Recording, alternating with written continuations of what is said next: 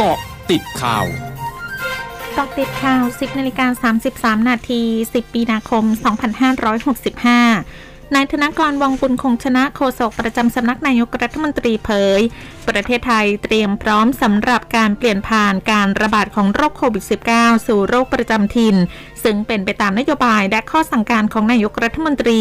เพื่อให้ประเทศไทยมีความพร้อมสอดคล้องกับระดับสถานการณ์ โดยคำนึงถึงทั้งสุขภาพของคนไทยรวมทั้งการฟื้นฟูเศรษฐกิจของประเทศ โดยนายกรัฐมนตรีเน้นบริหารจัดการเตรียมความพร้อมในทุกมิติ ครอบคลุมทั้งการเฝ้าระวังสำหรับผู้เดินทางเข้าประเทศ การบริหารจัดการวัคซีน มาตรการป้องกันและควบคุมโรค คู่ขนานไปกับการรักษาระบบเศรษฐกิจ สร้างรายได้เข้าประเทศ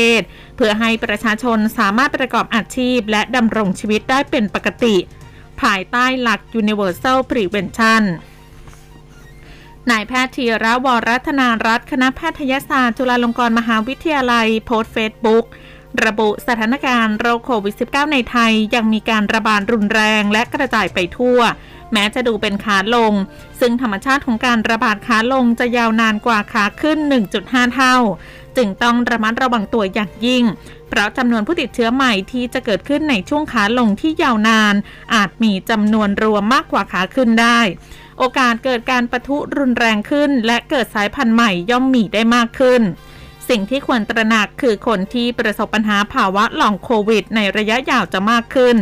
ดังนั้นจากสถานการณ์ทิศทางนโยบายและมาตรการที่เป็นมา คาดว่า 4 เดือนไม่มีทางเพียงพอสำหรับการประกาศเป็นโรคประจำถิ่นสำนักงานสาธารณสุขจังหวัดสมุทรสาคร รายงานสถานการณ์ผู้ติดเชื้อโควิด -19 รายใหม่ในพื้นที่ ข้อมูลณวันที่ 9 มีนาคม เพิ่มขึ้น 759 ราย จากในโรงพยาบาลทั้งหมด แยกเป็นในจังหวัด 528 ราย และนอกจังหวัด 231 ราย รวมยอดผู้ติดเชื้อสะสมตั้งแต่เดือนมกราคม 2827 ราย รักษาหายเพิ่ม 405 ราย รวมรักษาหายสะสม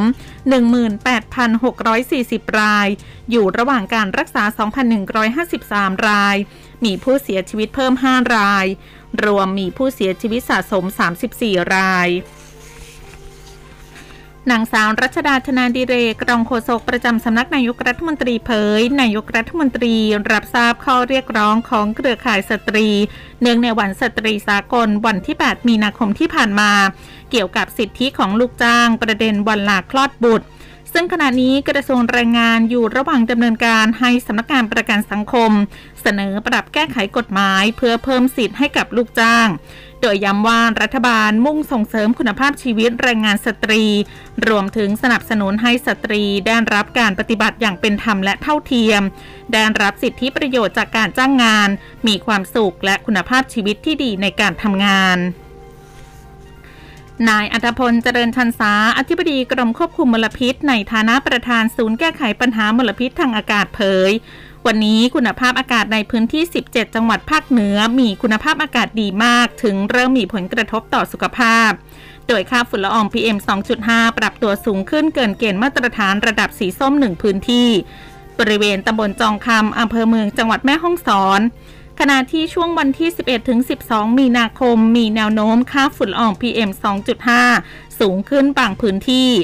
ส่วนในกรุงเทพและปริมณฑลคุณภาพอากาศดีถึงเริ่มมีผลกระทบต่อสุขภาพ ค่าฝุ่นละออง PM 2.5 เกินเกณฑ์มาตรฐานระดับสีส้ม 16 พื้นที่ นายชนบทศุภศรีอดีตผู้พิพากษาโพสต์เฟซบุ๊กผ่านเพจ กฎหมายชนบท เกี่ยวกับการเสียชีวิตของแตงโมนางสาวนิดา พัชรวีระพงษ์ที่ตกเรือสปีดโบ๊ทกลางแม่น้ำเจ้าพระยา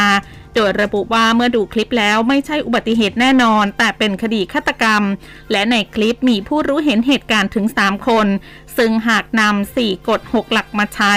จะทราบทันทีว่าใครโกหก ทั้งนี้หากมารดาของผู้เสียชีวิตอนุญาตให้เข้าไปช่วยคดีนี้ จะคิดค่าวิชาชีพเพียง 100 บาทเท่านั้น และตนเองมีทนายอาสาระดับพระกาฬอีก 10 คน ช่วงนี้ไปเกาะติดวิกฤตรัสเซียยูเครนค่ะ เกาะติดวิกฤตรัสเซียยูเครนกองทุนเพื่อเด็กแห่งสหประชาชาติหรือยูนิเซฟเผยวันนี้ มีเด็กๆมากกว่า 1 ล้านคนที่หลบหนีออกจากยูเครนไปยังกลุ่มประเทศเพื่อนบ้าน ภายในเวลาไม่ถึง 2 สัปดาห์ นับตั้งแต่รัสเซียเริ่มปฏิบัติการทางทหารในยูเครน ขณะที่มีเด็กเสียชีวิตอย่างน้อย 37 ราย บาดเจ็บ 50 คนพร้อมทั้งแสดงความรู้สึกสะเทือนใจต่อการโจมตีทางอากาศของรัสเซีย ต่อโรงพยาบาลเด็กในเมืองมาริอูปอลของยูเครน ช่วงนักคืบหน้าข่าวอาเซียนค่ะ ร้อยจุดห้าคืบหน้าอาเซียน คณะกรรมาการสาธารณสุขแห่งชาติของจีนเผยวันนี้พบผู้ติดเชื้อไวรัสโควิด -19 รายใหม่ ซึ่งเป็นผู้ติดเชื้อในประเทศ 402 รายวันนี้ เพิ่มขึ้นเกือบ 2 เท่าจากวันก่อนหน้า และเป็นจำนวนสูงสุดนับตั้งแต่จีนควบคุมการระบาดทั่วประเทศได้ในรอบแรกในช่วงต้นปี 2563โดยในจำนวนผู้ติดเชื้อรายใหม่อยู่ในมณฑลจี้หลิน 165 ราย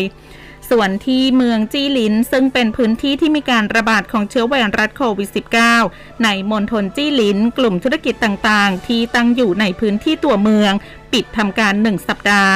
ยกเว้นกลุ่มธุรกิจที่เกี่ยวกับสินค้าและบริการที่จำเป็น และกลุ่มธุรกิจที่ต้องดำเนินการผลิตต่อเนื่อง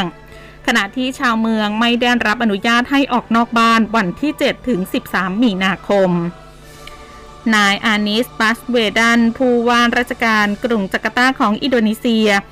เผยทางการกรุงจาการ์ตาวางแผนปรับเปลี่ยนยานพาหนะทั้งหมดของทางการเป็นยานยนต์อิเล็กทริก โดยจะดำเนินการอย่างค่อยเป็นค่อยไป พร้อมทั้งเปิดใช้งานรถโดยสารสาธารณะในกรุงจาการ์ตา ที่ใช้พลังงานอิเล็กทริก เพื่อลดการปล่อยก๊าซและลดปัญหาจราจร ทั้งหมดคือกอติดข่าวในช่วงนี้ สุพิชยาถาพันรายงานค่ะ